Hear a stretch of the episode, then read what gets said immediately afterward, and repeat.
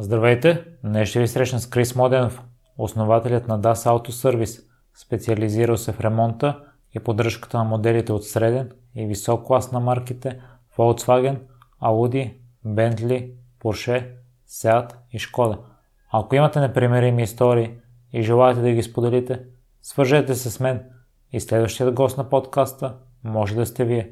Ако проектът ви допада и искате да вземете участие в него – с нещо, което наистина ще ви доставя удоволствие да правите, може да ми пишете във Facebook страницата на Примиримите подкаст. За всякакви други мнения, критики, препоръки, може да ме намерите на същото място. Във всяко ваше съобщение е изключително ценно за мен. Сега ви оставям с Крис.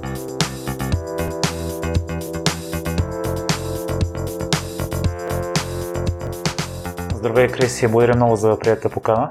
Здрасти, благодаря за поканата, която направи. С удоволствие съм при теб. Ти си маняк на тема автомобили. Ще кажеш ли откъде се зароди тази твоя страст? Да, разбира се. А, наистина, наистина съм маняк на тема автомобили и по-точно това те да са безкрайно а, може би запазени до вида, в който са произведени. Това всъщност е и концепцията, с която работим и се опитваме да правим нещата. Къде се запалих? Запалих се още когато бях тинейджър. По принцип се занимавах с, с компютри, но винаги съм усещал, че не е това нещо, с което искам да се занимавам. И по-скоро това, което се случи, както всяко дете, може би, баща му имал някаква кола. Тази кола беше един Volkswagen, който ми породи така любовта към марката и в годините запазих тази любов, с която реално погледнато правя нещата и до ден днешен, с която след това покорих някакви върхове, които реално погледнато в ден днешен ми помагат. По какъв начин се запали по намирането и отстраняването на трудно откриваеми проблеми? Да. Мен никога не ме е задоволявало това просто нещо да е просто, да може всеки един да го види и реално погледнато да реши конкретен проблем, казус и така нататък.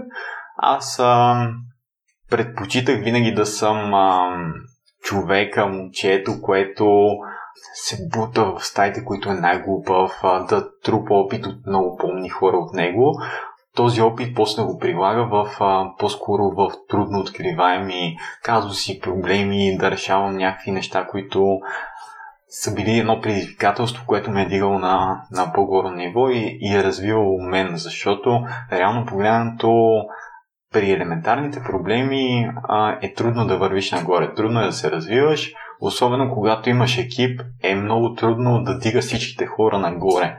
А когато си когато си при проблеми, които а, реално погледнато нормалните, нормалните сервизи, хора и така нататък ги виждат и, и казват, еми това няма как да се реши.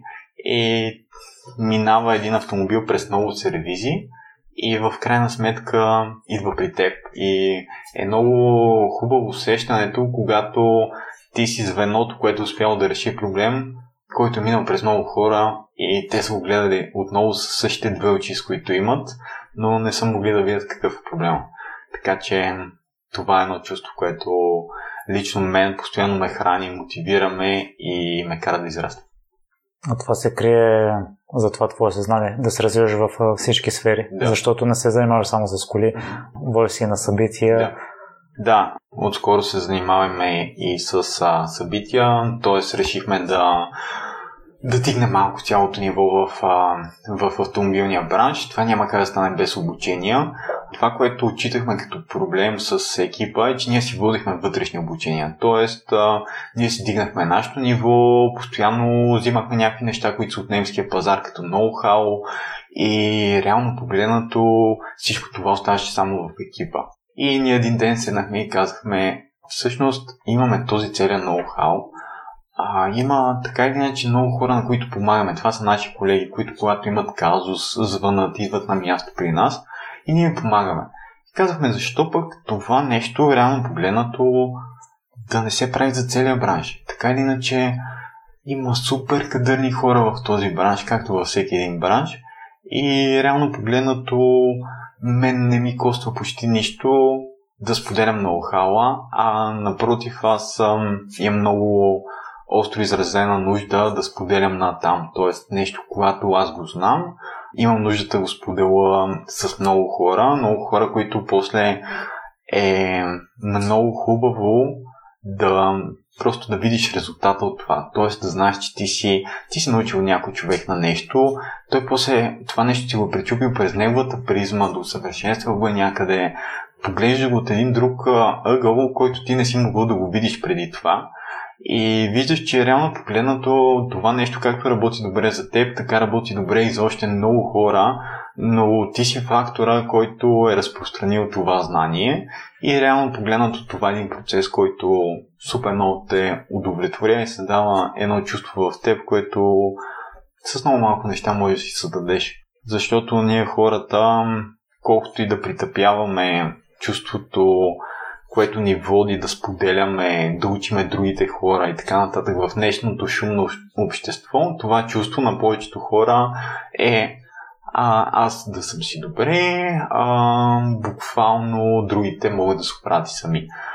Напротив, колкото повече помагаме на другите хора, без значение какво, дали ще ги научиме на нещо, дали ще срещнем бабата, която не може да слезе сама от рейса, ще хванеме турбите, ще помогнем да слезне, това всичко е нещо, което го правим за нас самите, защото повечето хора си мислят, ние сега ще го направим за някой друг, този непознат човек, който срещаме на улицата и така нататък. Истината, че го правим за нас самите.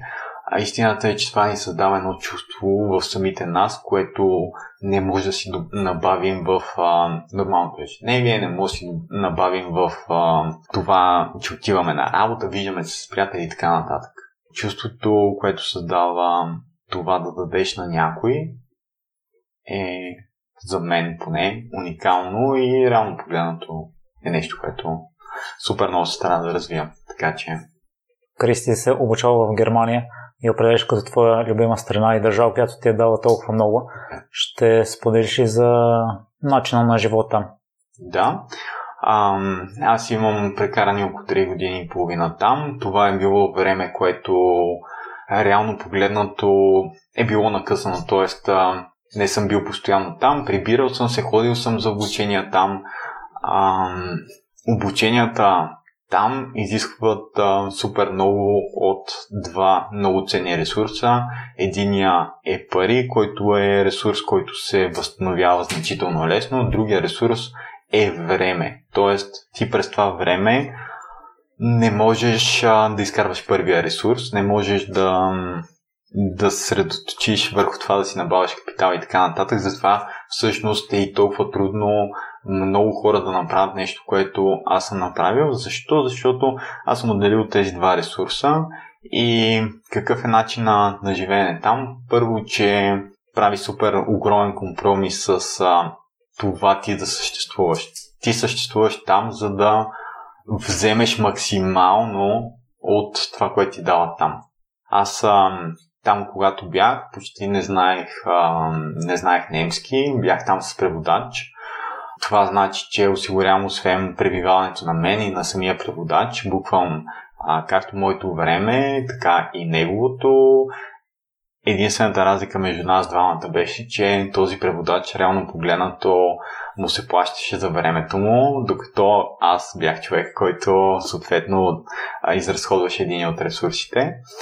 И като пребиваване там, първо, че Германия е супер подредена страна, супер. Мен това много ми харесва, че хората там казват, че са били много студени и така нататък аз видях нещо, което е съвсем различно. Едни хора, които не само бяха готови да дадат а, техните знания, техния ноу-хау, който са придобили с а, супер много години и поколения назад, Ами, те бяха просто хора. Бяха хората, които знаят, че си в а, друга държава, бяха хората, които знаят, че ти си там с мисията да вземеш всичко и да го, да го занесеш в твоята държава, за да го развиеш по твоя начин, пречупен през твоята призма.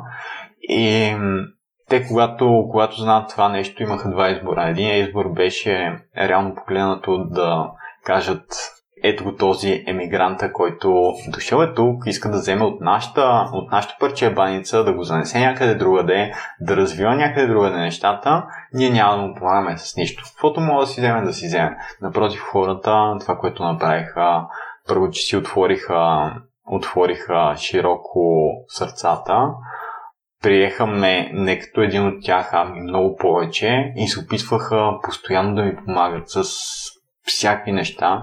Имал съм много трудни моменти там. Постоянно съм се опитвал да взимам максимума от, от моменти, в които съм, съм отивал и съм си купувал хард диск, който беше примерно тогава непосилен. 300 гигабайта хард диск беше нещо, което все едно в момента да имаш а, 10 терабайта хард диск, нещо такова беше.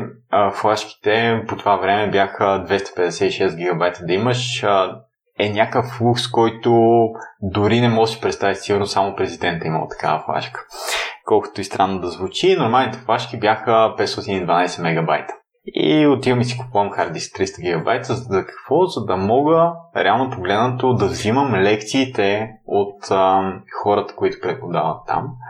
И, и така срещнах, срещнах много ментори там, много хора, които бяха готови просто да, да се отворят и да дадат. Така че за мен, за мен Германия е нещо, което една страна, която ми е дала супер много. Едни хора, които се раздадоха и продължават да се раздават супер много, за да го има това цялото нещо, което правим. И едни хора, които подкрепят мисията. Тоест, едни хора, които разбират много добре, че България не е една страна, която много лесно се развива нещо. И напротив, когато, когато те имат, са готови просто да дадат. Именно ценностите на германците си изградил DAS Auto Service. А има ли други качества, други от които вече спомена, които могат да се приложат в живота ни в България, в ежедневието? Някои положителни, които ти виждаш там, а ги няма тук. Като цяло точно на ценностите, които реално погледнато са в, а, не в Германия, на ценностите, които видях там в хората, не в бизнеса, защото бизнеса има много, много различни ценности, но пък а, реално хората правят бизнеса. И когато един човек е безкрайно добър, когато един човек е безкрайно отзивчив, когато гледа работата му да е свършена точно подредено, а, без а, да има своеволия, без да има някакви някакви неща, които са тук да скатайме, тук да направим, нещата, които са типично по-български, ако може да не свършим работа, ако може да свършим по някакъв втори, трети, четвърти, пети начин, реално погледнато ако може само това нещо да вземем, да не се опитваме да вършиме работата, която имаме по втори, трети, десети, петнайсти начин, това нещо ще подреди не само работата ни, но ще подреди много точки в живота ни. Защо? Защото ние постоянно се опитваме да изклинчваме, ако мога да ползвам тази дума, от а, абсолютно всичко. Без значение дали е в работата, в личните отношения с семейството ни, с а, с нашата половинка и така нататък, ние постоянно си казваме, еми тя иска нещо от нас, а, реално погледнато, ние мога да го направим по забиколния начин, тя пак ще е доволна, но няма да изхъбиме много усилия за нас. И когато сме с този начин на мислене, а, нещата не ни се получават в лични отношения, нещата не ни се получават в работа, а, след това ни звъни някой приятел, ние казваме, еми той хубаво иска това, но ние искаме друго, абе ще направим нещата по нашия начин, той ще е доволен там. И не ни се получават нещата с приятели и обръщаме се в един даден момент и си казваме а, какво се обърка, защо станаха така нещата. И реално погледнато това, което ако може само едно нещо да си вземем, да си вземем тази подреденост, която е когато има нещо и то трябва да се направи по определения начин, по който всички знаем, че ще се получи по най-добрия начин, просто да не се скатаваме. Това е, това е нещо, което може би е най-силно там. Калиса, ще разкажеш ли за работният ти процес преди основаването на DAS Auto Service? Аз разбрах, че последната ти работа е била бояджия да. и поради здравословни причини си започнал с този бизнес. Да, да много интересно е. Аз ам, си мислих, че ще работя с коли, но пък ще, ще боядисвам коли. А, всъщност така се срещнах и с, а, с първия ментор, който имах в автомобилите. Това беше един много успешен а, бойджия. А, имаше един от малкото сервизи, които бойдисваха най-скъпите автомобили в България. Не знам дали удобно за коя застрахователна компания. Да, да, няма, да а, за Лефинс а, това бяха в годините, в които имаше разделение на сервизите, т.е. по застраховките всичко се изплащаше както трябва. И реално погледнато, историята беше така построена, че Лефинс имаха сервизи, които бяха за различните класове автомобили, като най-скъпите автомобили съответно драстваха най-добре. И там имаше сервиз, който правеше само тези автомобили.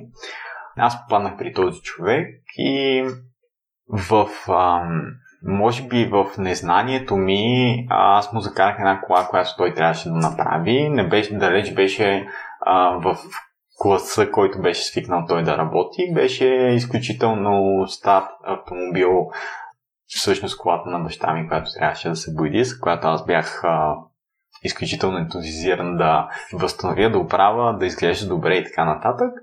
И понеже той искаше супер много пари за да я подготви за боя, каза, подготви я ти и аз ще бойди съм само. И аз му подготвих и звъна му един ден, му казвам, колата е готова, тръгваме към теб. И резултатът беше, че той като видя колата, не че само отказа да, да я прави, каза, че има поне 6 месеца работа, за да се оправи това, което съм сътворил. И общо взето беше, беше тегава работата. Но в крайна сметка аз му се примолих. И той каза, добре човек, ела тук, ще ти кажа как да си оправиш колата, просто нямам времето за, за това да се занимавам с нея. Аз ще си спазвам моята оговорка и аз това и правих. Учих до обяд, до обяд ходех при него и реално погледнато той ми казваше как точно трябва да се оправят нещата. Станаха много по-бързо от 6 месеца и в един момент той каза справя се супер добре, а, не искаш ли да се завъртиш тук, аз ще ти дам някаква работа и ще ти плащам за нея. И аз си казах, защо пък не, реално погледнато, това си е нещо, което ми се занимава с него, харесва ми процеса, човека е супер готин, така че защо пък не, дай ще пробвам. И поработихме, поработихме заедно известно време и дойде, дойде един момент, в който той каза, ти имаш достатъчно умения, печелиш достатъчно добри пари, аз а, имам достатъчно голяма база от клиенти и това, което мога да направя за теб е най-логичният избор към конкретния момент, защото виждам, че имаш много потенциал, който ако не развиваш, реално погледнато, той ще бъде жалко да се загуби. И аз не разбирах много какво има предвид, но той каза примерно ти сега си завършиш училище, трябва да си, трябва да си вземеш собствен сервис и аз ще ти препращам работа, малко по малко ще си натрупаш оборудване и всичко и ти ще ми бъдеш като подизпълнител. Аз казах, супер, изглежда много добре, да вървиме нагоре. А, работих известно време и, както каза ти, един прекрасен, а, една прекрасна нощ по-скоро, не е ден, защото боядисвах една кола в 4 часа на Вищеска, малките часове, не знам къде ми е била къла тогава. И както съм си боядисвал, така съм припаднал просто до автомобила, въпреки че боядисвахме с най-висок клас защитно оборудване и така нататък. Боите са достатъчно коварни, както разбрах малко по-късно а някои хора имат по-висока чувствителност към разредителите, които се стържат в самите конкретни бои. А, това, което се случи е, че реално погледнато се озовах в, а, в линейка и помня, че нямаше, нямаше как да, да мръдна, да направя каквото и да е. Беше супер тегаво. Тогава, тогава си спомням лекарката казваше, изпуснахме го детето, карайте към долните етажи, не сме за приемна и ти си това няма как го става така, не мога мръдна, обаче нещо трябва да направя. И реално погледнато успях да се размърдам, успях да се размърдам и, и казаха, всъщност сме към приемна още мърда, давайте ще направим там опити да го спасиме. И си беше доста тегъв тегъв момент. Успя да се възстановя изцяло, но знаех, че това не е логичният избор за напред. И съответно трябваше нещо друго да, нещо друго да правя, какво ще правя, какво ще правя, което е логично до автомобилите. И реално погледнато си казах, така ли, че обичам супер много Volkswagen. А, ще, се, ще се огледам да направя някаква услуга, която реално погледнато я няма в България нещо, което а, да създава качество и съответно потребителите, когато имат, когато им предстои да влезат в сервис, да няма това теглото усещане, оф, трябва да смена 10 неща, за да се разбере откъде идва проблема. Ами напротив, да по-скоро да създадем една услуга, която клиентът, когато се кара колата, да получи наистина качество и когато направим една инвестиция, защото при нас има и доста, доста скъпи автомобили, и когато направим една инвестиция, която е примерно 50, 60, 100 хиляди лева, ние да сме хората, които пазиме тази инвестиция. Тоест, ако приемаме, че един автомобил се кара една, две, три, 4, 5 години и този автомобил за закупуването му са дадени 50 хиляди лева. Когато клиента реши да продаде този автомобил, той иска да вземе максимално най-близката сума до първоначално инвестираната. Това може да стане само по един начин. Когато автомобил е поддържан през този целият период, в който реално погледнато е използван от него. И когато поддържан добре. Защото от поддръжка до поддръжка разликата е от земята до небето. И реално погледнато, ние казахме, ще направим, ще направим, ще повторим един такъв процес, без значение какво ще ни струва това нещо, за да има такова място в България. И аз съм имал, имал съм предложения това нещо да е в Германия, това нещо а, да е закачено към Volkswagen концерн. А, аз реших да го да го стопирам в България и това нещо да се развива в, в нашата страна и да дава една услуга на потребителите, която не може да намерят друга общо взето. Къде сега ще метнеш и само какво си завършил? Да, завършил съм изцяло друга, друга насоченост от автомобилите, природа математическа. А, занимавахме се с информатика, защото по времето, в което учих, си мислих, че ще се занимавам с компютри. Далеч, далеч се оказа по-друга страстта ми. С компютрите нещата бяха супер добре. А, технология, която се развива постоянно, но просто не беше нещо, което аз лично ме кара да се чувствам добре. Лично обичам толкова много, че да го правя. Защото аз смятам, че всеки един си има мисия в а, живота и може да мине през а, 20, 30, 40 неща и да се окаже, че не са неговите. Така че човек трябва да си намери мисията. Изцяло любовта ти към Volkswagen избра да се обучаваш там? Да, всъщност, ако трябва да съм честен, пуснах запитвания към няколко от големите концерни. Един беше Volkswagen, другия беше Mercedes, третия беше BMW. BMW комбиниран с Mini Cooper.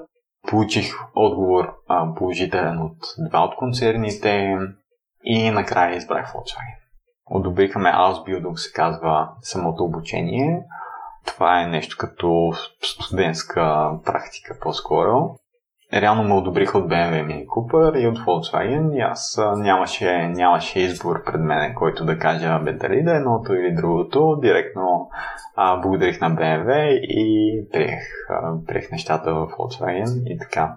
А тук избора си го направи с цялата любов към марката. Цялата любов към марката, да може би супер, ам, супер много ми е повлияло това, че Volkswagen са изключително иновативен бранд. Тоест, а, те създават, създават до голяма степен иновацията в света, защо? защото те имат а, супер много марки в а, тяхната шапка и имат супер много различни моторни превозни средства. Като започнем от мотор и стигнем минаме през градски транспорт, стигнем до камиони, рейсове и така нататък. Така че, общо взето, те имат поглед над много голяма част от економиката и когато погледнем автомобилната индустрия, няма, няма друга марка, която може би да се свързва толкова много с иновация, а пък иновация е едно от моите водещи усещания, чувства, мотивация и така нататък. Така че, може би това любовта към, към марката ме е свързала по-скоро с, с Volkswagen. А това не се различава малко с твоите виждания в момента, тъй като вие сте специализирани в тясно определени да. модели. Да, да. И като ти задават въпроси за други коли, ти казваш, че не си компетентен, там да. не можеш да отговориш. Да. Но като при малко сподели, че Volkswagen се разпростира във всички да. сфери. Да. Да, точно така, но аз а, много се затварям в Volkswagen групата, т.е. в а, марките, в които специализирам, аз наистина трупам а, постоянно знания, постоянно си обновявам а, и културата и съответно ноу-хау, който имам за конкретните модели, марки и така нататък, техните проблеми, защото може много добре да знаем за конкретен модел всичко, но да не знаем за неговите проблеми почти нищо. Така че обновявам всичко и много често ми задават въпроси, които са свързани с а, други марки, като BMW, Mercedes, Toyota и така нататък. И аз а, реално погледнато съм се средочил много върху Volkswagen групата и гледам а, външни шумове, като тази кола има конкретен проблем, това BMW има конкретен проблем. Аз не си го трупвам в базата данни с проблеми. Защо? За да имам достатъчно място да съхранявам нещата, които наистина ме интересуват. И аз предпочитам да кажа, понеже тук а, българите имат супер а, голям проблем с това да си признават, че нещо не им е в компетенцията, че не знаят нещо и така нататък. А, аз, може би, от Германия си взех това нещо, че те нямат проблем. Те казват, а, аз не мога да сменя тази кружка, която е на тавана. За нея си има електротехник. И реално погледнато, също като германец, който не може да смени кружката, аз не мога да отворя капака на BMW-то, на Toyota и така нататък и да кажа проблема наистина е там. И по-скоро компетенцията ми е в марките, с които се занимавам. И въпреки, че имат а, съответно марки от а, мотоциклет до рейс, аз се съсредоточавам върху някои събрани, които са Volkswagen, Audi, Seat, Skoda, Porsche и Bentley. Нищо друго, абсолютно не мога да дам компетентно мнение или ако дам някакво мнение, то няма да е миродално. Тоест, а, предпочитам да не го давам, за да не се излагам лично мен, защото доста хора си говорят, но техните думи са без покрити. Те могат да се кажат правилни, защото са разсъдили към конкретната ситуация на базата на опита, който имат, но пък а, реално погледнато те не са подплатени съзнания, което лично за мен е проблем. Доколко важно според теб е тясната специализация, в кои сфери е желателно да използваме, в кои сфери не е чак толкова, защото аз изпълням бащата на Иво Иванов го учил, че трябва да бъдем като равностранен триъгълник, да се интересуваме от всичко, едва ли не, mm. да имаме богата обща култура. Да, така, това с общата култура съм напълно, напълно съгласен. И това малко се припокрива с едно мое разбиране, че трябва да сме хамелони в различни, ам, различните сфери, различните неща, с които се занимаваме. Аз нямам против ам, това да знаем супер много неща за много неща, но това да не е свързано с нашата работа. Тоест, ако ние сме а, заболекари, които се занимават с, а, примерно, с поставяне на импланти, ние трябва да знаем изцяло какво се случва за какво се случва във всичко свързано с имплантите. Обаче, освен че сме заболекари, ние сме и хора. Може да си трупаме нашата лична култура супер много и супер надетално и т.е. да отваряме всичките тези празни чекмеджета и вътре да слагаме различни знания и неща и да ги разграничаваме от това, че ние сме професионалист в а, сферата импланти тип заболекарски. И когато се отнася това нещо за, за лична култура, а, мисля, че наистина трябва да сме хамелеони, да знаем супер много неща, да сме с много гъвкави стени, буквално да може да, да отидем с различен тип хора, да се свързваме с тях и съответно да имаме общи теми на разговор. Но далеч, далеч, далеч това, че сме професионалисти в конкретна сфера, не трябва да ни разводнява и буквално да знаем абсолютно всичко за имплантите, примерно, или за заболекарските а, практики. Тоест, а, има си заболекари, които се занимават с а, абсолютно всичко друго и ние може да дадем добри препоръки за някой колега, но пък когато става дума за импланти, ние да сме най-добрите. Тоест, реално погледнато, да сме си нишова единица, която си се развива максимално в това, което обича, което прави и да не се разводнява, защото шума около нас е безкрайно, безкрайно, безкрайно много. И ако искаме да вземем абсолютно всичко в а, индустрията, в която работим, накрая ние се превръщаме в, а, в масата, която работи в тази индустрия, защото много хора искат да са универсални бойци, но универсални бойци в днешно време почти няма. Има универсални хора, т.е. хора като персонажи. Например, Крис, Миро, Явор и така нататък. Това са си хора, които доста често се, може би, подходящата дума в момента не мога да, да ми дойде, но доста, доста често разказваме на хората какви сме ние спрямо това, което работим. И казваме, аз съм, аз съм Миро, работя за болекар. И, и човек си казва, той е заболекар. Преди да сме заболекари, ние сме супер много други неща, които с всички тези малки чекмедженца, които сме напълнили, и преди всичко ние сме една вселена, която а, запознайки се с ам, създаден човек, ние може да кажем, ние сме такъв, а, интересуваме се от това, имаме такива хобита. И хората се свързват много повече, отколкото като им кажем, ние сме заболекар, примерно. И тук от известно време го тествам това нещо и супер добре работи, защото аз казвам, еди какви си интереси, интересувам се от еди какво си. Примерно, а, напоследък много чета за Стив Джобс, а, уменията му за презентация, как се държи спрямо хората, как се презентира продуктите, защо е успял да стигне нивото, което е стигнал, какви качества лични е имал и така нататък. И срещам супер много хора, които казват, ей, човек, аз се интересувам от Стив Джобс. Почваме някакви теми, които примерно след петата среща ние не знаем с какво се занимаваме един друг. И, и е супер, супер интересно, защото гледаш една много различна гледна точка на всичко от това, което си свикнал да е. А, да се запознаеш да кажеш, заболеха, приятно ми е и да нямаш какво си кажеш повече той човек, защото той заболекара му е а, най-страшното нещо, което а, може да си представи в неговия живот. И той ще казва, не, там има много за този човек няма да коментирам нищо. Примерно и така нататък. Така че... Крис, в една статия те определих като будител автосервизния бранш и ти самият твърдиш, че имаш мисия да го промениш този авто, автомобилен бранш в България. Yeah. Като човек, който не разбира от автомобили, защо сте определили като будител и какво точно искаш да промениш? Добре. Да, това беше, това беше списанието AutoBuild. Тази статия излезна излезна наскоро. Не знам защо му определих така. Най-вероятно са намерили нещо в мен, което е оприличило това нещо.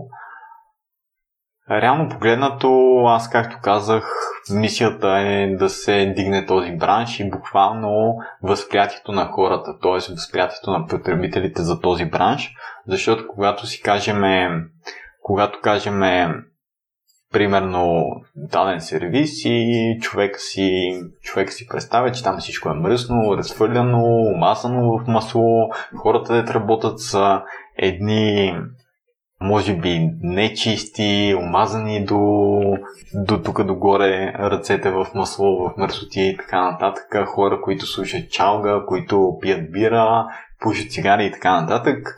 И Мене, мен това супер много ме дразнеше, защото преди, преди може би 6 или 7 месеца прочетох поредната статия, в която в България автомобилните монтьори се определят като, като кошарите. Тоест, вида им горе-долу бил горе-долу еднакъв. И това нещо е преведено примерно на 3 или на 4 езика и това нещо е европейска информация, която като цъкнеш нивото на механика в Англия, нивото на механика в Германия, нивото на механика в България го определят като кушар, примерно, което реално погледнато няма как да стане. Това проучване, което е направено на българския пазар. Тоест, най-вероятно потребителите са казали, имаме там всичко е мръсно, слушат чалга. И там е, раз, а, бяха разбили всички тези фактори. И мен тези неща супер много ме дразнат и ние какво, какво се опитваме да направим с екипа. Опитваме се да вземем този човек, който е монтьор и който реално погледнато, когато се запознава с някой, го е срам да каже аз съм монтьор и предпочита да не казва с какво се занимава. Опитваме се да го вземем него, този човек, който е омазан до до средата на ръцете с масло. И той не е омазан, защото иска да е омазан, а просто защото не познава друг а, вариант на работа. Той се научил от някой, който наистина е бил и той омазан. И се опитваме да вземе този човек. И съответно монтьор, което е професия, която е била атрактивна, може би преди 20 и повече години, а, да го направим в а, механик а, съвременната, съвременната професия, която се практикува в, в наистина развитите държави. И този човек, когато вече знае, че има ръкавици, най-малкото, има различно облекло, има различен метод на работа, има различен метод на подреденост на сервиза, има различен начин, по който да се направят процесите в сервиза а, реално погледнато той си дава една различна гледна точка и казва, еми, мен не ми харесва да съм монтьор. Мен ми харесва да съм механик, защото вижте механиците какви неща постигат. И реално погледнато хората не само се дигат като професия, те се дигат и като самочувствие. И стават а, много, много по-социални и е хубаво да гледаш този процес отстрани, защото на въркшопите, които правим, а, реално погледнато събираме всички хора от автомобилния бранш, всички механици и ги запознаваме един с друг. Те преди това изобщо дори не са подозирали един за друг. А, масово, точно по български си се говори, ето колегата, той е какво си в другия сервис и не се познават помежду си.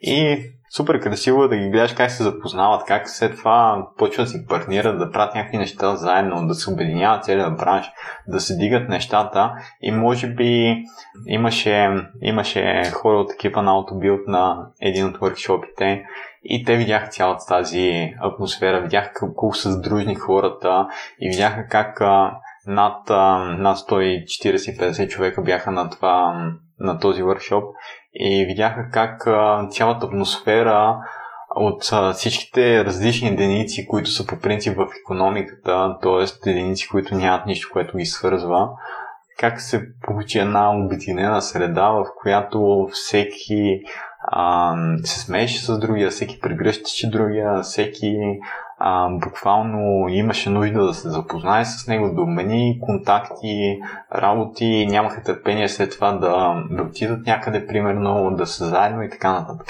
А, хората на тези събития намират, а, намират както колеги и партньори, така и приятели, с които имат общи интереси, защото доста често в съвременното ни общество имаме недостиг на, на хора, с които имаме общи интереси. И обикновено половинките ни вземат тази функция и ние почваме да ги обучаваме за автомобили, за риболов, за лов, за абсолютно всичко, което вълнува конкретния човек към момента. И почваме да това да ни е най-доброто приятелче. И тя жена, тя не се интересува от такива неща, но пък човека до нас е и няма изпори ни слуша и така нататък. И когато намериме, намериме такива хора, които имат а, реално еднакви интереси, нещата придобиват съвсем, съвсем различен, а, съвсем различно изражение. Ние имаме затворена фейсбук група, в която виждаме какъв е процеса на хората, виждаме как си помагат, какво а, реално правят заедно, как се виждат, как си правят локални срещи, защото имаме хора, както от България, примерно имаме хора от Македония, които идват от Гърция. И реално погледнато виждаме, че те си правят локални срещи. Те не са се познали преди това, но вече почват да си правят локални срещи, почват да обменят някакви добри практики. Това работи при мене, виж, вземи го, еди коя си фирма е добър партньор, виж с нея, установете някакви контакти и така нататък, което реално погледнато е процес, който само до преди една година може би не е съществуваше и дори не е имало идея да съществува. Така че най-вероятно заради ето неща са ми сложили това нещо, че съм будител на автомобилния бранш, защото се опитваме да го развиваме и да го дигаме максимално. Крис, ние преди записа си говорихме, че ако си революционер в дадена област, неизменно ще има много хейт. И аз си казах, че като започнах да се готвя за разговора, направих грешката да вляза в един форум, да прочета какво пише там за теб и не намерих нито едно положително мнение. И сериозно се замислих дали искам да ми гостуваш и да. дали да не отмена среща. Но в последствие се замислих, че аз ако имам Porsche, няма да си го дам на такъв сервис, който нищо не разбира и ще ми го щупи. Да. По какъв начин се справиш с а, хейта? Да. Като цяло, да, има може би трябва да тръгнем от малко по-далече. Когато реално погледнато започнеш да правиш нещо значимо, т.е. нещо, което по някакъв начин остава отпечатък. Т.е. не е нещо, което го пускаш в целия шум, който ни заобикаля по принцип и то е нещо, което очумява за някакви дни. А когато е нещо, което остава отпечатък, т.е. когато хората се замислят, те се сещат за това нещо, има супер много хора, които наистина се кефят на това нещо, които, те подкрепят, които ти пишат а, безкрайно дълги имейли или пък идват на място, които казват просто ево за това, което правиш. И а, неизменно има и хора, които не те харесват, хора, които не са готови за промяната, хора, които им е било много добре, така както а, са си били 20 години назад, примерно и така нататък. И те казват, еми, а, всъщност, а, мене си ми е добре, толкова е, дето е дошъл тук, ще ми развива автомобилния бранш. Това е също нещо. Аз съм много добър пример мога да дам. Старите хора, бабите, дядовците, нашите баби, дядовци, когато почнаха да навлизат а, масово мобилни телефони, компютрите, интернета и така нататък. И те какво почнаха да правят? А, имаше някои от тях, които казаха, ей, всичко се развива много е добре, младите, дайте ние ще се научиме и, и почнаха и те малко малко да се учат. Обаче масата, масата от хора каква беше? те на младите изпиват им мозъка, тук само в телефоните гледат и така нататък. Един хейт, хейт, хейт, хейт, който реално погледнато всички знаем, че телефоните, интернет е нещо хубаво, но пък а, има голяма част от обществото, която не възприема това нещо и предпочита да го хейтва, отколкото да го ползва като технология. Това нещо се получава също и с всяко нещо, което реално погледнато остава отпечатък, както казах, и както има хора, които го обичат, така има и хора, които не го обичат. И аз супер много се радвам, че има хейтери. Защо? Защото те са а, реално хората, които ни спестяват супер много и пари, и ресурси, и усилия. Защо? Защото ние по принцип харчиме огромни бюджети, за да стигаме до хората, да им кажем, че правиме нещо, а това са пък а, едни хора, които ни хващат и макар негативно, те почват да ни разпространяват и съответно хората да разбират за нас. И без значение това, че хората са чули нещо лошо, а те си казват, те ми нека да видим всъщност какво правят и ние да си прецениме дали това, което сме чули е окей okay, или пък човек прави нещо, което наистина е значимо и трябва да се види. И реално погледнато, ако вземем супер успешни хора, които, които правят различни неща, дори се сещам в момента за, за един пример, който не, не знам дали е уместно да дам, Азис, който реално погледнато той е може би един от най-хейтваните изпълнители в България, но той как се разпространява точно през негативния маркетинг, т.е. абсолютно всички знаят кой е Азис, дори да питаме най- забутаното село, дето телевизия и ток не са имали от 35 години, примерно. Там само всичко идва с почтенски гълби. А, някой от а, почтенските гълби е донесъл писмо, на което е пишел кой Азис, примерно, и питаш там хората и знаеме го, Васко, знаеме го. Той е наше момче. и така, общо взето, хейтерите са хората, които постоянно а, ни спестяват, обичаме ги безкрайно много. А, кефиме, се, кефиме се на всичките неща, които пишат във форумите за нас, тъй като реално погледнато това си ни е безплатна реклама, която се индексира от Google, идват супер много клиенти от там, така че ние лично преди, в началото, в началото на развитието на DAS Auto Service. Имахме теми с реклами там, качвахме обучително съдържание, обучавахме хората и така нататък. Във времето видяхме, че там хората, които са адекватни, вече не седат по формите. Има, има чисто нови медии, като Facebook, като YouTube и така нататък. И там са останали само хейтерите. Хората, които винаги нещо им е криво, хората, които реално погледнато, когато се зачетем вътре, виждаме, че те се опитват да променят фактори, които няма как да се променят, като ов какво е времето навънка, ов тази държава реално погледнато нищо не става в нея, ов тук само еди какви си хора имат пари, политиците и така нататък.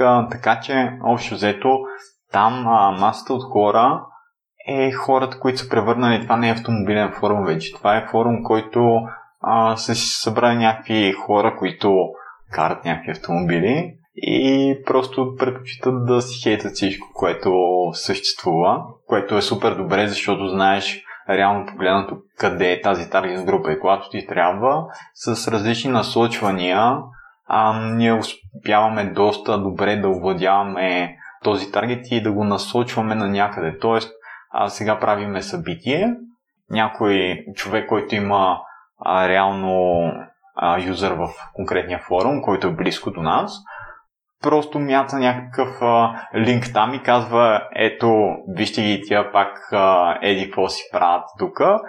И то се почва един хейт, примерно, който е 5-6 страници, почва с споделяне на това нещо и супер много хора разбират за събитието, което правиме. И супер много от тях си купуват билети, което реално погледнато спестява огромни бюджети. Дори тези хора, които хейтват, те не знаят колко ни помагат всъщност за това нещо. И, и така, общо взето а, хората, които, както каза и ти, които карат Porsche, а, всеки един може да влезе и да види това, което правим. И реално погледнато да си изгради собствено мнение и да види, че за да имаме такъв огромен огромна таргет група и съответно клиенти, които са ни се доверили в портфолиото ни, реално погледнато най-вероятно не правиме нещата, които пише в, в темите във форумите. А пък и почти, почти всички собственици на а, среден висок клас автомобили, те не си губят времето да четат по форумите някакви неща. Самата мас медиа в момента и разбирането на потребителите за нея е построена така, че те предпочитат да са на място, на което има снимков и текстов материал, тип Facebook, който може да се скролва нагоре-надолу и сега напоследък наляво или надясно. Така че, общо взето, в момента това е съдържанието, което консумира потребителя и му е приятно да го консумира. Така че съдържание тип форуми не е случайно форумите умират като, като платформи, защото те не са съдържанието, което потребител очаква и търси в момента. Така че общо взето не е случайно кадърните хора от форумите в момента са в Facebook а, и съответно другите платформи.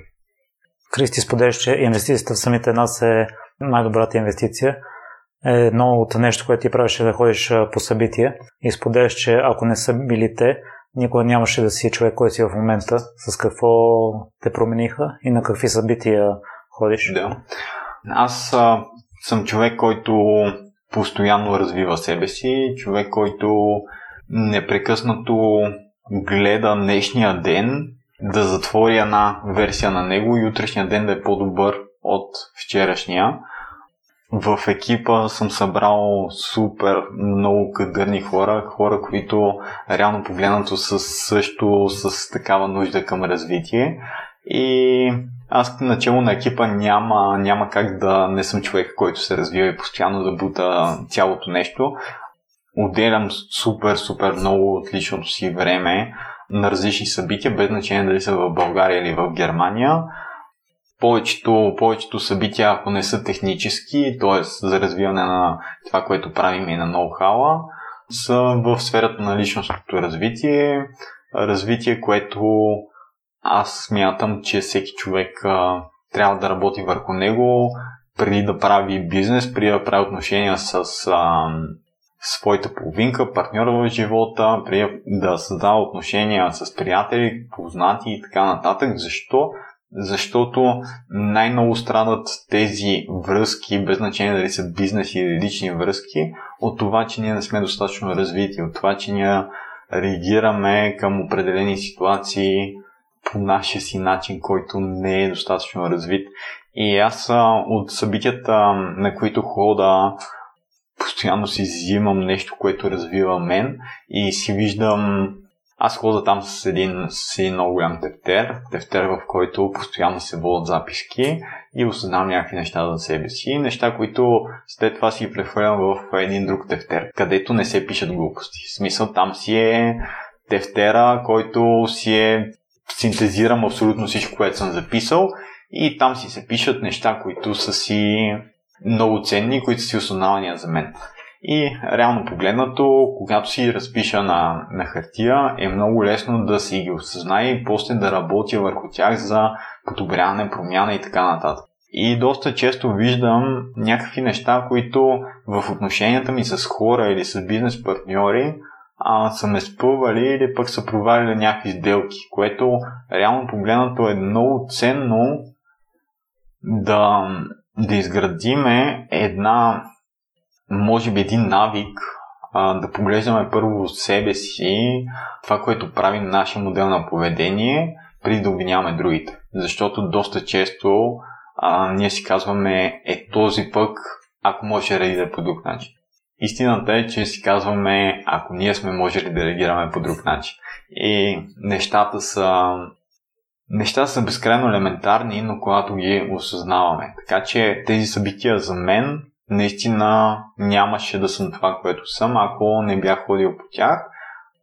Както в изключително елементарни събития съм участвал, така и в много-много дълбоки събития, където работиш с, с себе си и съответно постигаш резултати, които преди това си си казвал и толкова си може човек. Крис, какви други инвестиции правиш в себе си?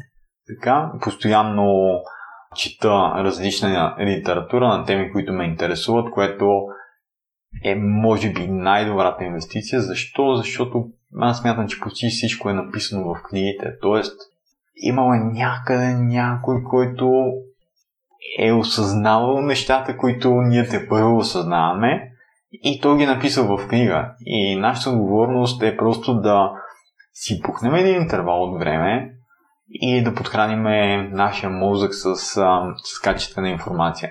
И аз това, което правя е стара се моето триединство, така да го кажем. Това е дух, разум или мозък и моето тяло да е в добро триединство. И един от начините да се грижа за, за моя така мозък е постоянно го захранван с а, информация, която не е тип новини, негативен маркетинг и така нататък, ами нещо, което примерно Лао е осъзнал преди 2000 години и, ти, ти четеш и си кажеш, е, той човек къде живее днеска, смисъл това е днешното общество. И виждаш, че той примерно реално погледнато е знаел неща, които ти, ти се осъзнаваш.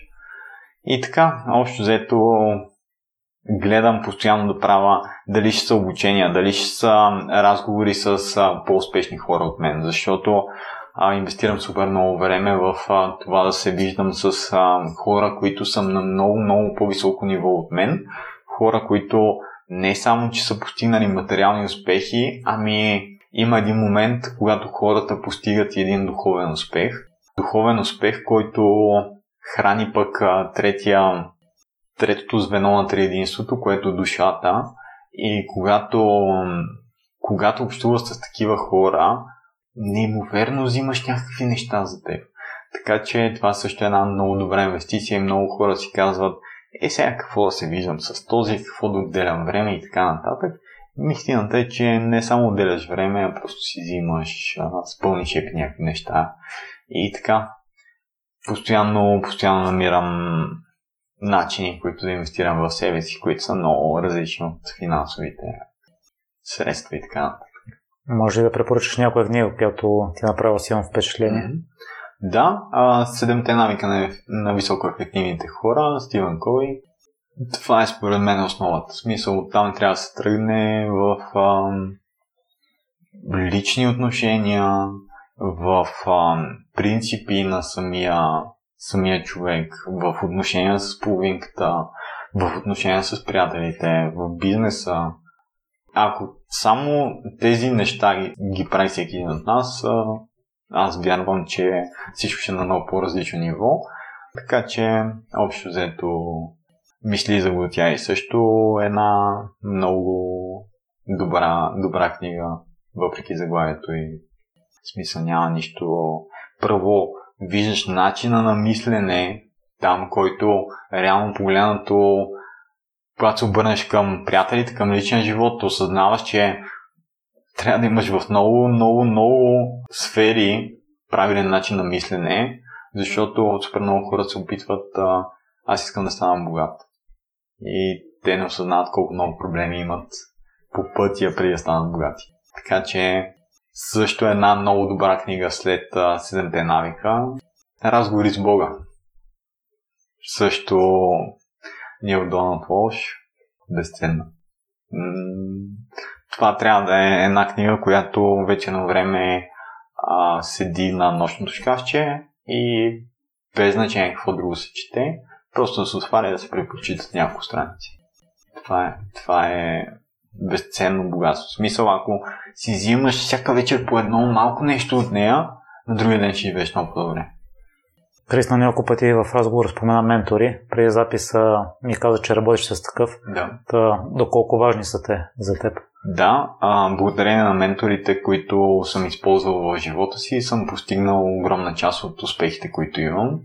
И много хора не си дават, а, не си дават сметка, че това, което искат да направят те, някой вече го е постигнал и е много лесно просто да отидеш при него и да, да го питаш как си го направил.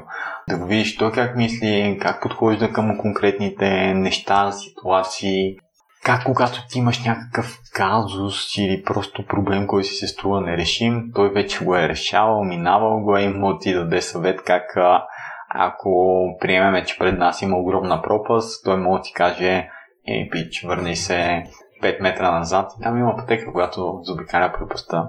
В момента работиме, работиме изключително много с Юли Тонкин. Той е мой ментор към конкретния момент. С него постигам брутални резултати, тъй като той е човек, който постоянно се развива, постоянно гради самия себе си и за мен е много ценно, че аз мога да черпа директно от неговия опит – и съответно от неговите, неговите знания и това, че се развива постоянно и той е човек, който не се задоволява с малко, което реално погледнато е безценно, защото ти в неговата компания няма как да се задоволява с малко. И така, общо взето, менторите са нещо, което препоръчвам силно на всеки един. И не е задължително да имаме ментори, които са физически. Тоест, може да, да се кефиме на, на някой човек, примерно на Стив Джобс, защото го споменахме по-рано, и той може да е наш ментор. Той има изключително много литература, има изключително много клипове дори, които само да седиме с добрия стар бял лист, да записваме някои неща, които ни правят впечатление, това е също вид менторство, което е безценно, защото ни се дава един начин на мислене, който в нормална среда, обстановка, нямаме как да си набавим от само себе си. Така че менторите са нещо, което препоръчвам две ръце. От Юли ли дойде идеята да организирате и събития? Така, а, Юли го потърсих малко по-късно. Идеята дойде по-скоро от, от мен. Аз казах един ден, ще, ще правим събитие, събрах екипа, ще стават еди как си, еди какво си, ще събираме хора.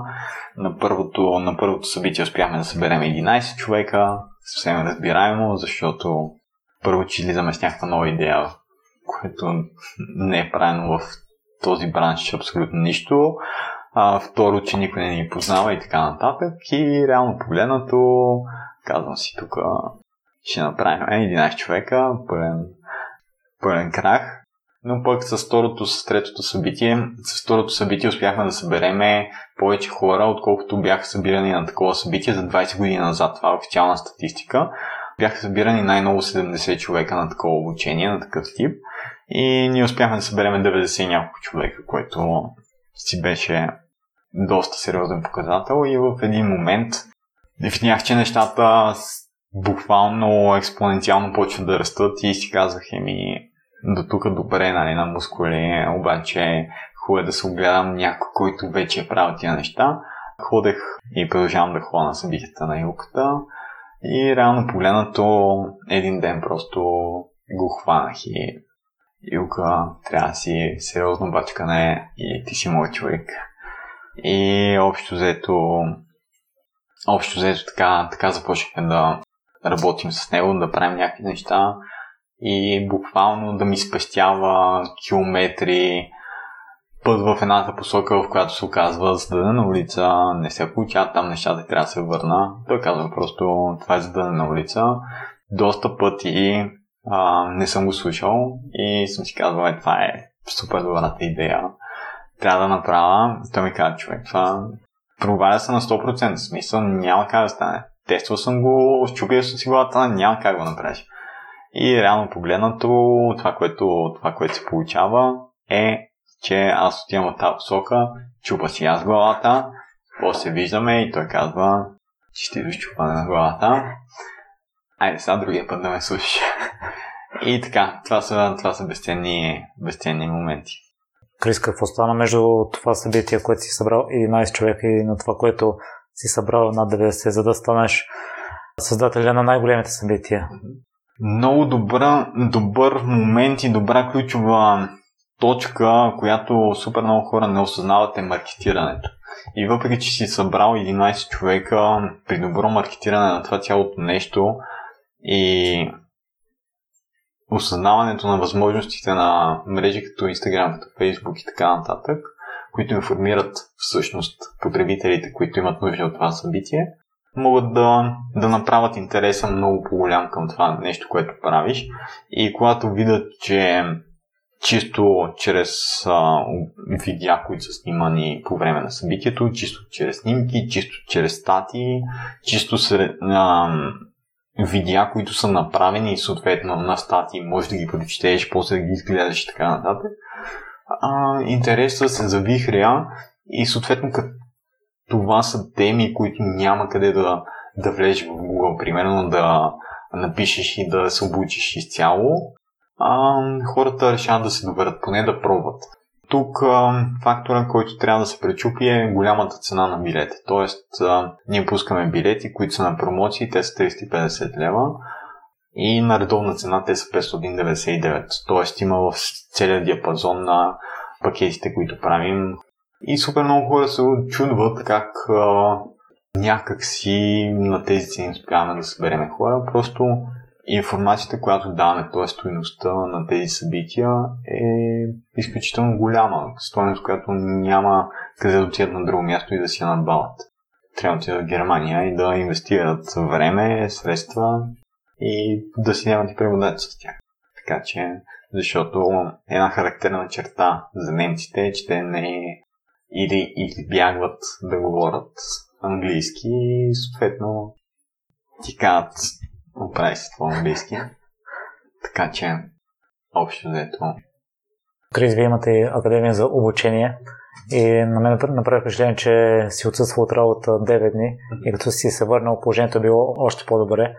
А по какъв начин успя да научиш така персонала си? Има едно много важно нещо. Хората от екипа, аз не се разглеждам, че реално погледнато аз съм им началник, шеф и така нататък. Ние сме, ние сме общи всички там. Реално погледнато всеки един буквално може и знае много повече от мене. Тоест в екипа са влезли много по-умни хора от мене и доста, доста често усещам, че аз съм спирачката на тяхното развитие. И сега бяхме на един ретрит, който 9 дена без телефон, без интернет, буквално си в гората в пустоща, в нищото, нямаш връзка с околния свят. А, аз си слагам доста често такива предизвикателства, които реално погледнато ми дават а, първо вътрешна така свобода, второ си намирам пътя към себе си и трето, виждам какво реално в Reality Check се случва с а, това, което градя. Тоест, а, къде ми влизат усилията.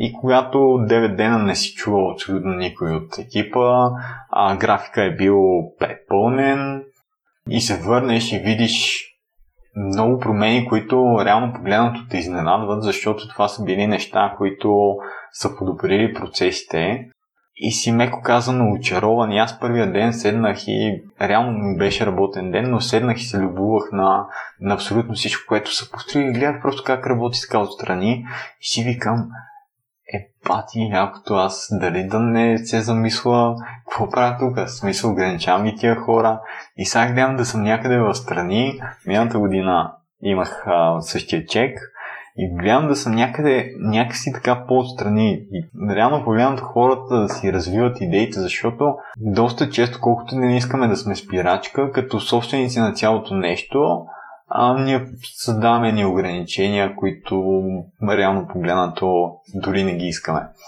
Как съм, как съм успял това нещо да работи? Първо, че всички хора вътре са изключително отговорни и второ с процеси. Тоест, има процеси и всеки един знае за какво става въпрос и какво трябва да се направи. Тоест, отговорност и знание за това, което трябва да се свърши. И така върват нещата първото нещо, което, което трябва всеки един член на който и да е екип, е да има отговорност. Отговорност към а, цялото, което, което се е закачил към него. Така че, ако няма отговорност, той е тази спирачка, която си е пуснала кръка от каруцата и буквално спира каруцата. Такива хора в екипа се старат да няма и когато има един, това се отразява на всички. Така че, общо взето, чрез а, това, че аз ставам достатъчно адекватен, прикрепвам адекватни хора около мене и с тези адекватни хора правим тези адекватни неща, които правим. Защото супер много хора не разбират а, едно просто нещо, че те като собственици на конкретен бизнес, не развивайки себе си, това ги води до фразите в България няма достатъчно хора, в България няма адекватни хора, в България няма кадърни хора, няма кой да работи в България, а, не мога да си намеря персонал и така нататък. Това става, защото конкретният човек не е достатъчно адекватен. И това го виждам, контактувам с супер много собственици на бизнеси и това го виждам а, в цялото му отражение. Така че, колкото повече развива себе си, толкова по-адекватни хора се конектват към теб и влизат в екипа. И толкова повече мога да оцялаш. Защото в България има страшно много хора и страшно много адекватни хора. Просто трябва и ти да си адекватен. Кажи ти споделяш, че ще страдаш, ако някой те надмине от академията. Може да дадеш пример с най-успешният ти кадър? Да. А, най-успешният ми кадър се казва Петър Баренски. С него градим почти всичко от а, самото начало. Той е значително и с повече опит от мен, е значително и по-умен, което реално погледнато доста често аз съм по-емоционалния елемент в екипа, който казва а, това ще го направим еди каси, еди каси, еди каси. Той е много умен човек, както казах, и само гледа, анализира процеса и идва прямо с някакво време и казва хубаво си е решил тези неща да ги направим така, но има фактори, които реално не си предвидил и те ще ни доведат до е, какви загуби или съответно негативи и така нататък, което е много добре като, като баланс, който се създава в екипа.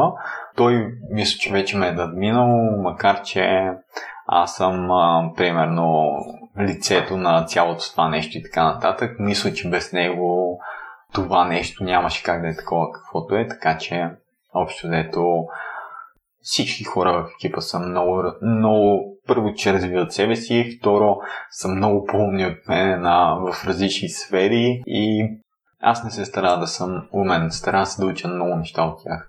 Така че, общо взето, без тях нямаше да е това. Преди да преминем към последните въпроси, къде слушателите могат да се свържат с теб?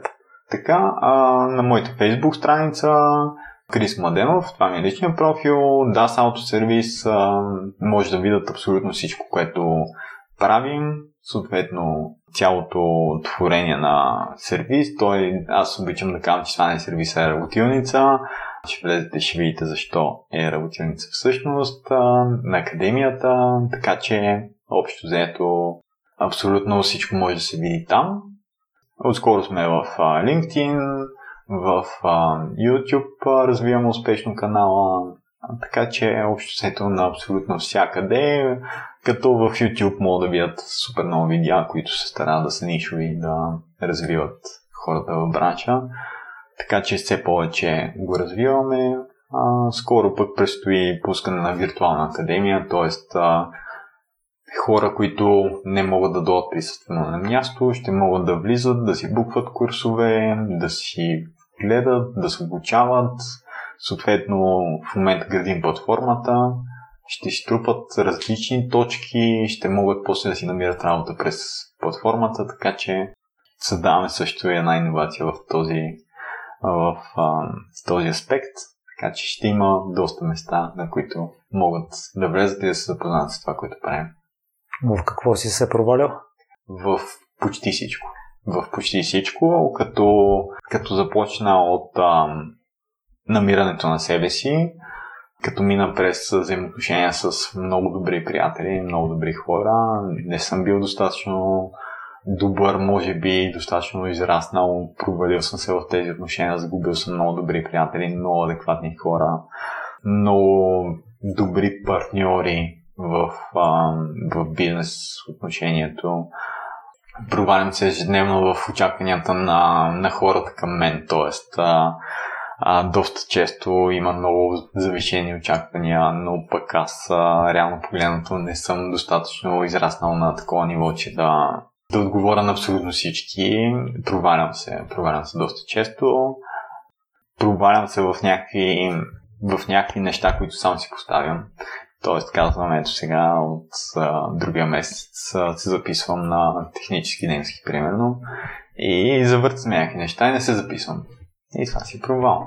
Постоянно се провалям, но пък а, в, а, в този тефтер, който ти споменах малко по-рано, си записвам всички тези провали и се старая да ги, да ги чеквам и съответно да ги фиксвам след това. Така че мисля, че провалите са част от процеса, който е реално погледнато ни прави по-добре. А като цяло, какво научаваш от всички тези провали? Научавам, че непрекъснато трябва да се, трябва да се развивам и научавам, че не е проблема в, в хората или в обстоятелствата, които ме заобикалят, ами проблема си е лично в мен. И вместо да се редочавам в това да обвинявам държавата, времето, хората, търся вината в самия себе си. Дали не съм бил достатъчно дисциплиниран, а, дали съм имал прекалено много задачи, не съм трябвало да хващам толкова много задачи. Търся вината в себе си. А с какво се гордееш най-много? С постиженията, които имаме в, а, в момента и най-много се гордея с екипа, с хората, които сме успяли да се, да се съберем и справяме с абсолютно всички предизвикателства. Гордея се с това, че сме много задружени и буквално, когато има някакъв казус, проблем и така нататък, всички се събираме и ние сме едно голямо семейство. Благодаря много за нещо устояне, Крис, и за това, че сподели толкова ценни неща от твоя живот. Благодаря и аз за поканата. Благодаря, че слушахте целият епизод до край. Още веднъж, ако имате интересна история и желаете да я споделите, свържете се с мен и следващият гост на подкаста може да сте вие. За всякакви мнения, критики, препоръки – Можете да ни пишете във Facebook страницата на Примеримите подкаст. Отговарям на всичко и всяко ваше мнение е изключително важно за мен. Лек и разкошен ден!